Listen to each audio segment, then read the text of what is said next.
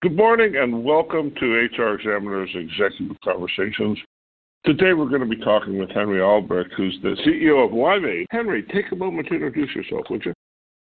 Hey there, everyone. Uh, my name is Henry Albrecht. I'm the CEO of Limeade. Limeade's an employee experience technology company focused on things like well-being and employee engagement and inclusion and great communications with your employees based in Bellevue, Washington. So, Bellevue, Washington, does that mean that you used to work for Microsoft? Oh, I did not. Although we definitely love Microsoft, we're big fans, and we have certainly hired a fair amount of people from Microsoft. So it's a great it's a great place to be a tech company up here in the Northwest, between, snuggled in between Amazon, Microsoft, and about ten others. What a great thing! So, how is it that you're running a employee experience company that's rooted in a wellness idea. I can't imagine that in your earliest days what you thought is that's what I really want to do, and you've been building to this moment ever since. So how'd you get here? Yeah, well, I like to think of myself as a curious person, and uh, I think basically when I started the company, I sensed something wrong with work although I am a capitalist, I think maybe I'm a bit of a jaded capitalist because in some of my early jobs, I saw maybe some of the less humane elements of doing business. Uh, and short story is, I was working at a company where I was working very long hours with high levels of stress and maybe a little values disconnect with how the business was being run. I was getting a rash and arguing with my family too much, and frankly, didn't recognize the person I saw in the mirror. And so I quit and said, I wonder if there's a way to invent something that measures all of the statistically valid predictors of loving your job and loving your life, or I guess you would call that employee engagement and well being. And um, it was probably not the smartest idea, certainly not in the start of a recession, to look at these topics like resilience and optimism and mindfulness and exercise and stress and depression and you know loving your job and having purpose when people are just trying to cut costs. But it was really fun, frankly, and and um, there is a need for a more human approach to work. And although we've certainly found our way through some pivots and changes over time to find our product market fit, um, I would say we're still working on the same problem. I mean, I guess what I went through is burnout, and we have now tools and dashboards to help big companies with 100,000 employees you know, predict burnout on a on a global scale. So we're working on the same problems, probably just with a little more sophistication and a little less uh, crazy naivete. Well, so as the CEO of a company like this, what do you do every day? Oh gosh, I wish I had an interesting life. I'd probably wake up and have some cereal with berries and talk to my family and read the paper and uh, go to work. I usually wake up at 5:30 or 6 and lay in bed thinking about some sort of work topic. You know, how a feature could be designed to be more social, how a sales motion can be tightened or something like that. So I, I am unfortunately one of those people who brings their work home with them and, and likes to think about work, but I guess that's engagement. Um, I, I still go to all my kids' sports games when I'm in town and, and try to be a, a passable family person as well. It's interesting. There's there's there's this kind of archetypal notion out there that work and life are somehow unrelated components that have to be balanced by separating them in a large way, and, and, and that doesn't really seem reasonable or interesting to me. And I imagine that that's part of what you look at, right? Because because if, yeah. if if the guy if the guy who's in who's who's running the wellness and experience company is waking up thinking about work, then he must have a different idea about what a good balance is. Is that right? Yeah, I mean, I think you hit it on the head. I would say I rarely meet people who say, I love my job and I hate my life, or I love my life, but I spend 50 hours a week on something I just can't stand to do. Um, they, they don't go hand in hand very well. What we found early on in our science research is that there's a concept of having meaning in your work and there's a, the, the having meaning in your life thing.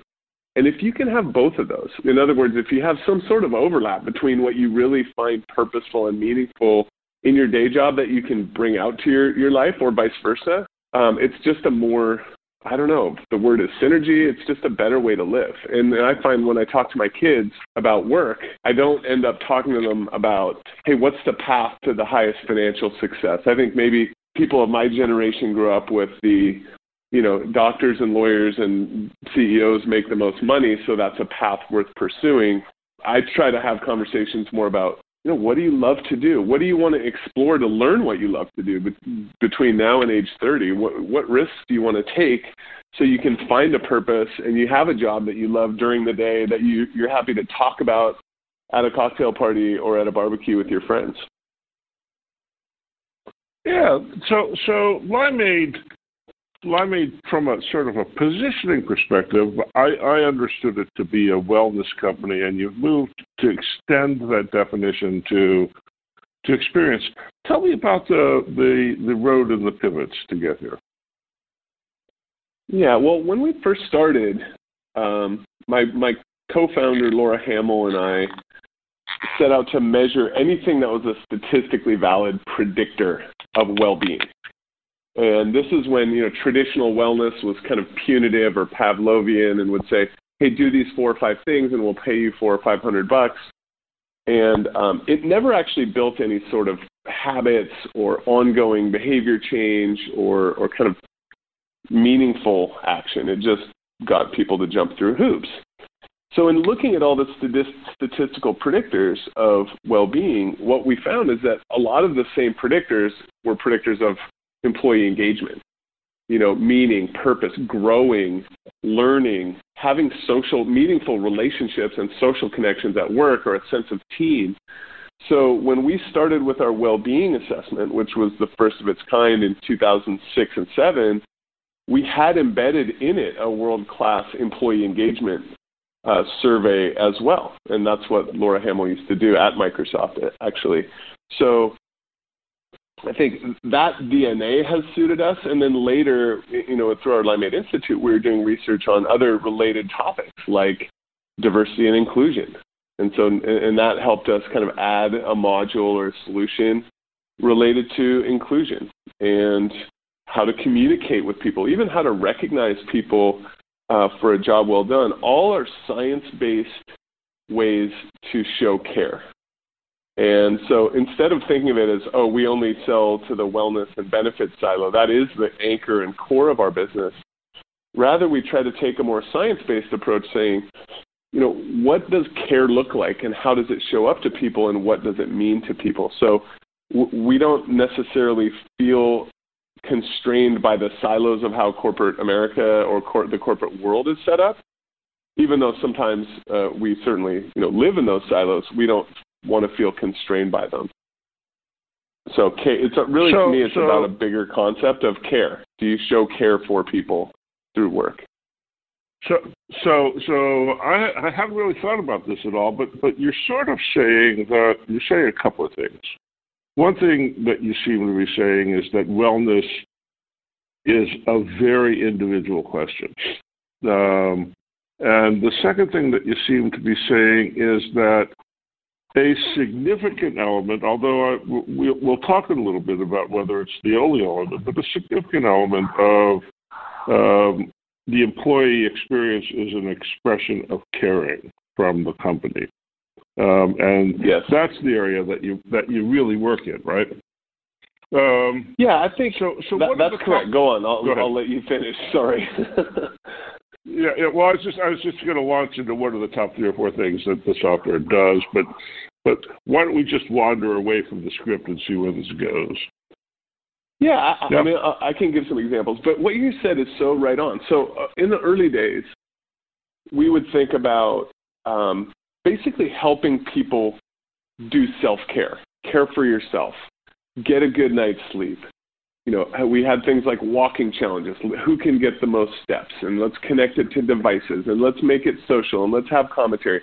Um, how do you de stress? Let's have a meditation or a mindfulness or resilience video that trains people to monitor their breath and their emotions and mood. So I would call that software based tools to help individuals care for themselves. And it is very personal. You know, you might be a smoker who's overweight with back pain um, and heart health issues, but you're ready to work on deep breathing. And then maybe you'll be ready to work on walking, et cetera. So you never know what someone's willing to do or ready to do. And it might be nothing because they have some childhood issues to deal with. So you're, you're absolutely right. It's a 100% individual.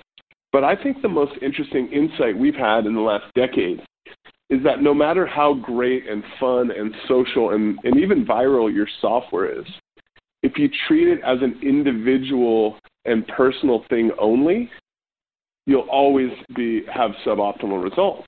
And we started looking in through the lens that we have of organizational psychology at how great cultures are built. In healthcare, they would call it like a, a social determinant of health. And maybe in employee engagement, they would call it a great culture. So, what we decided, or what we found in our research, is that it's actually even more important how you build a culture around someone at work than it is how great the software tools for individual improvement are. And we developed this, this research around the science of care. We call it organizational support for well being. So if, it's only when you combine the company caring for the person that enables the person to care more for themselves that you that you get what I would call a, a holistic approach to improving well-being. The good news is the same general footprint applies to people, you know, loving their jobs. So loving yourself, loving your life, loving your jobs, the same footprint of, you know, asking people questions, gathering data, making targeted recommendations, using maybe Netflix style recommendations. Maybe the thing you thought they might want to do is something different and, and you can learn from them as well. So um, I don't know if that answered your question, but but I guess a feature that uh, that we would deliver that would show the more organizational side of care would be things like a targeted educational video for a manager on how to talk to their team about these types of topics or how to enable a leader to show actual human care in a way that's real that's not just about uh, earnings per share or maybe how a social network or an employee resource group you can facilitate and, and kind of nudge them forward in supporting each other. So we're just trying to use software to show both personal and organizational care. So, so I think, and, and correct me where I'm wrong here. I think that that if uh, wellness is an individual question, then it seems like the expression of care from an organization is also kind of an individual thing. How do you think about the difference in what care means between organizations? Um, well, I'm going to both agree and disagree with you. So that, that's when we, I think, have the most fun. So I will disagree. there are a lot of universal elements. One universal element is just what I would call the perception of care. Like I feel that the other person cares for me. Um, so, so there are universal elements of it but it obviously shows up very different in a you know a truck manufacturer than in a hospital than in a high tech company or you know a global airline and so we serve all of those types of companies um, you know it, it just is going to show up differently one you might want to tie your program more closely into things that already have momentum there like in an airline it might be a safety focus or a customer service focus in a high tech company it might be a flexibility and innovation focus hey I want your best idea. So if you have that idea while you're on a hike or on your bus ride into work, you know, bring it into work. And how can I help you do that? Can I can I give you more flexibility? Can I um, you know, can I create an environment where you're willing to plant that seed of innovation because there's trust in the workforce? So you're right that it does vary by workforce, but there are also universal elements to it. So how the uh, the the question is really how do you tell the difference between what works in one company versus what works in another company, and and, and do you have a framework for thinking about that? Well, w- one way, probably the simplest way, is to ask. You know, having having quick pulse surveys of things. We're, right now, we're doing our inclusion and our engagement surveys. You know, ask people, hey, do you feel like you can be recognized and known for your whole self at work at this company and why and why not or do you really love your job and would you give your extra innovative idea to this company for your paycheck or do you not feel that there's a square deal that would make you want to do that do you have well-being are you sleeping well are you so stressed out that you can't don't have even a minute free to innovate. So those are all what I would call well-being, engagement, inclusion surveys that if you've built enough trust, you'll get a really high response rate and you'll know. And what you'll find out, if you know most of our companies find out that we serve is that they'll have green areas and yellow areas and red areas within their company. And at least then they can take action, both because we inform the leaders and the managers, but also because you know, these systems should have automated action plans. If you're if you have a whole department that's at risk of burnout, there are both things you can do organizationally, like providing resources and support to mitigate burnout, or maybe additional resources so that it's better staffed. But there are also things you can do individually to identify it, to recognize it, and maybe to set boundaries around your your mental health and physical health.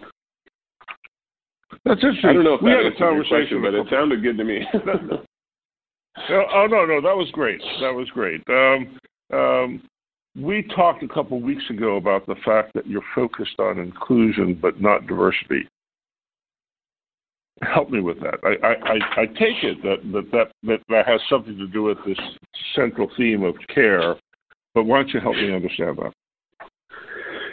Yeah, and I'm not sure. I'm not sure that's exactly how I would say it. I would say that inclusion is cultural. It's about what actions you're taking as a culture to help people be their best.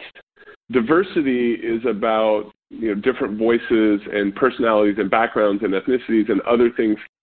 You know, having a voice that's heard. To me, it's not about either or inclusion or diversity. It's it's really that if you invest only in diversity, it's like investing, you know, in these huge, you know, potential. Think of it as like seeds of potential great redwood oaks, but you're not investing in the soil for them to grow or the water for them to grow. What happens is you waste a lot of time and money and you create a crappy experience for those people. So to me, if you start with inclusion and what you can do culturally to create a fertile soil to allow ideas to be watered and, and allow people to bring their whole selves to work. Then when you add in diversity, and you can do these things, you know, in, in a series of months. You don't have to wait years. But then the diversity actually, you know, has the right soil to grow in. And to me, it's it's about both. It's um, diversity is is kind of necessary but not sufficient um, without a culture of inclusion. And what we've also found is that companies that are great at well-being, it's easier for them to be great at inclusion or employee engagement because they've already established the channels of communication, the norms that it's okay to talk about these issues that some people find, you know, a little too soft for corporate world. Um, there's a ton of cross pollination across these topics, but and, and the science reinforces that too. There's a ton of correlation uh, between inclusion, engagement, and well-being. Oh, talk about that a little bit. How do you measure inclusion, and how do you correlate? How does it correlate with, with wellness? That's a, a, very interesting notion. Well, I think the the first thing is you ask people. You if you don't, inclusion is is very. It's a just like well-being. It's a very subjective thing on the outside, you could be an Olympic athlete and just have, you know, 7% body fat and be able to run, you know, a mile in four minutes and not be well. You could be super stressed out. You could have an eating disorder. There could be all kinds of things wrong with you. Um, and inclusion is similar. On the surface, you could look like you have a high paying job and you're thriving in your career, but maybe there's a glass ceiling at your workplace, or maybe you perceive that the leaders are just paying lip service to this topic. You can really only get that through qualitative feedback. And so, obviously, having surveys and dashboards that give leaderships and boards indicators of that are important. Um, so, to me, to me, you have to ask to know, and you have to, you know, you have to have enough trust that you can ask, and you you think you'll get the truth, which requires anonymity or, or, or you know privacy commitments as well. That's interesting. So, so I'm looking a lot at ethics, particularly in AI and predictive sciences right now. Um, what are the ethical issues in your work? Yeah, I think you, you hit on one Pri- uh, privacy, uh, the use of big data if it goes to a personal level. Um, has massive ethical implications. At, you know, at Limeade, we we commit not just to the actual privacy for people, but to the perceived privacy as well. Um, we don't let managers, you know, drill down into individuals, and certainly in anything related to health or well-being, um, we follow things like HIPAA and COBRA, GINA, GDPR, EEOC, any acronym you can think of. We have, you know, we have to and want to live by. Um, it, to me, it's about not singling people out. You you have to take that more organizational view. I want to know what departments in my company have the least sense of inclusion or the highest sense of well-being. So to me, um, privacy is absolutely a, a huge ethical issue. And the second one, I would say, is um, I guess you could call it like, do you want to work with jerks? Uh, you know, Limeade has a no jerks policy. We have a, a kind of a value of empathy, and if and if you want, I can share why we do that. But if you don't want, that's okay too. well, well, well. So, so let's get to that. But, but, but what I want to ask you is, you raised the interesting notion that some parts of the employee experience are private, and yes, I think I think that's probably a surprise. I think that's I think that's probably a surprise to. In fact, this is the first time that I've ever heard the notion that some parts of employee experience are private, and so so how do you manage that? Because much of what matters in employee experience is very public. Um, because it's about me and my job in the company, right? And and and so that that is not a private thing at all. And and yet there is this space that you're accurately identifying where um, my some aspects of what you can measure about me are mine and not yours, and some of my views on how the world operates and how I feel about that are mine to disclose at the time of my choosing rather than yours to extract from me at the time of your choosing right? And so, yeah, so that I, I agree with that. between internal and external stuff. How do you figure that out? Because it's got to vary by culture. Well, it's, it, it varies by culture, yes, and, and we're a global business. We have offices in, in Canada and Germany and the U.S., and we serve people in a hundred different companies. So, you know, being global isn't just about data centers and legal compliance; it's about cultural norms. And I think there's a debate going on in the world that's being legislated about who does control information, who controls my data. And and Limeade has always been a science-based organization. We try to um, you know refer to the best science-based practices, and frankly, I don't know if there are as many of, on this topic um, as there could be. And that's an area of research, you know, for our Limeade Institute is you know, what are the global perceptions of what can be private and not? So we, we're excited to be part of that legislation, uh, you know, that debate, but we are also going to err on the side of uh, trust. You know, employee specifically employees trusting their pe- uh, their employers and trusting their employees. So that means probably a little bit more privacy. And when you are opting in, let's say, to social commentary in a software application, you know, it's very obvious and explicit you're opting in because it's a social feed and you've been alerted that there are certain things you can participate in on. So I think it's a, it's an exciting debate. I I would say something like your health data or how many how well you're sleeping according to your Fitbit device. Those are things that you you know you wouldn't want your manager to know. On the flip side, well, uh, me, we me, want managers to be able to ask employers, employees, how are you? And we want employees to be able to speak plainly and say, you know what, I'm I'm not great. I could be better. So it's it's it is an interesting debate. Yeah, well, and and so so I'm going to argue with you that there's a generic standard of any kind because uh, you know as you've been talking, I've been thinking about astronauts and SEAL teams, um, and in that work environment, um, personal data about physical wellness can't afford to be private.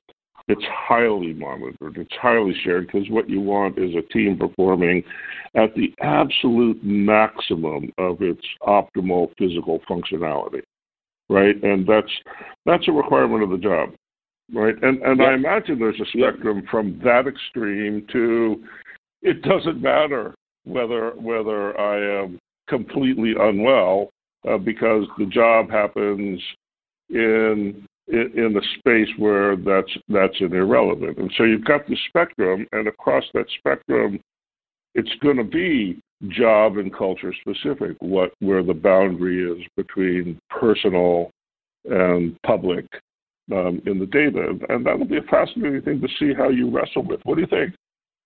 Yeah, I mean, well, first of all, I don't. Uh, uh, I have a, a friend who's a former Navy SEAL, um, I don't think that being a Navy SEAL is a good proxy for success in the modern business world in most cases.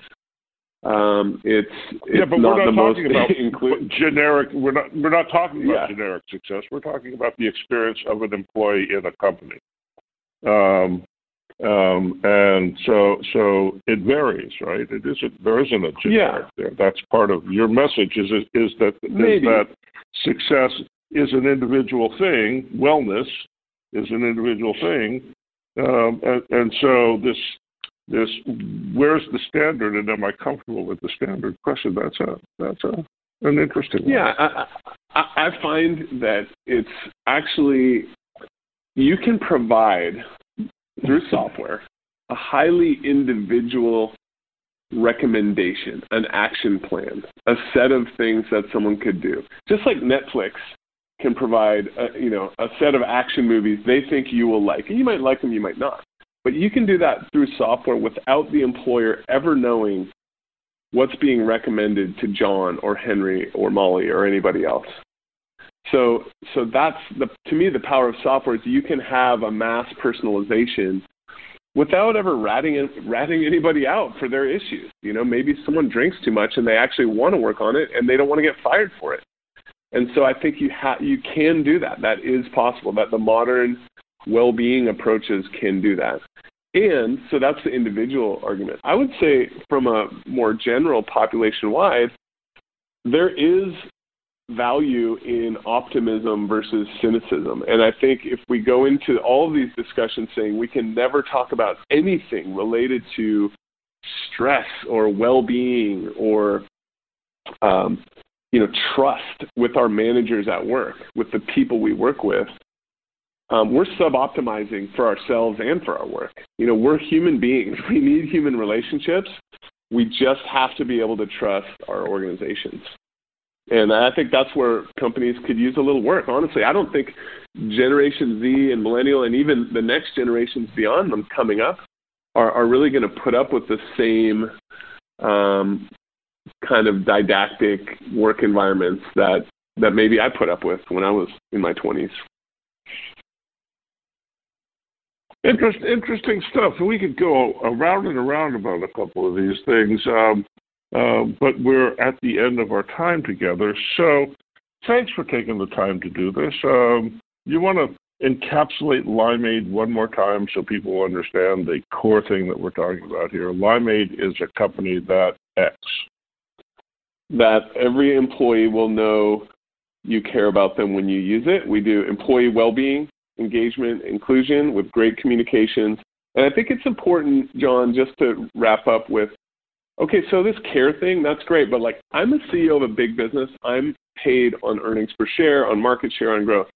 What we found though is that when when employees actually perceive care, they're nine times more likely to stay at their company for three or more years. They're four times less likely to suffer from stress and burnout. There are hard number ROI associated with something that maybe people my age and older grew up thinking were wimpy and soft. Um, frankly, they're not. They're human needs. And I think it's our job to meet those needs. So I, I appreciate you uh, spending the time with me today. It's awesome. Yeah, thanks. So reintroduce yourself and tell people how to get hold of you. Yeah, again, I'm Henry Albrecht, uh, CEO of Limeade. You can reach me at henry at limeade.com. You can check out our website. We have tons of resources and downloadable um, science backed articles about these topics. So thanks for taking the time to do this, Henry. It's been a treat of a conversation, and there are a lot of sparky issues here that we ought to talk about again. All right. You, I hope to talk to you again soon, John. Thanks, Henry. You've been listening to HR Examiner's Executive Conversations, and we've been talking with Henry Albrecht, who is the CEO of Limeade. Thanks very much for tuning in, and we'll see you back here next week.